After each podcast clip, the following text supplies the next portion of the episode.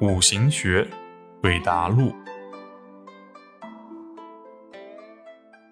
女生问：“老师，您说的内容不重要，重要的是立场，是否就是摆正自己的位置呢？”你说的很好，比如现在你是学生，我是老师，我就是你的印，你就是我的食神或者伤官，传道授业是我应该做的。当你遇到困难找我。也是应该的，因为印可以化煞。当一个男学生因为婚姻或者恋爱的问题来找我的时候，一般我是不提什么意见，因为这是财和印的关系。如果一个女学生因为婚姻或者恋爱的事情来找我，我会接待，因为这是官杀和印的关系。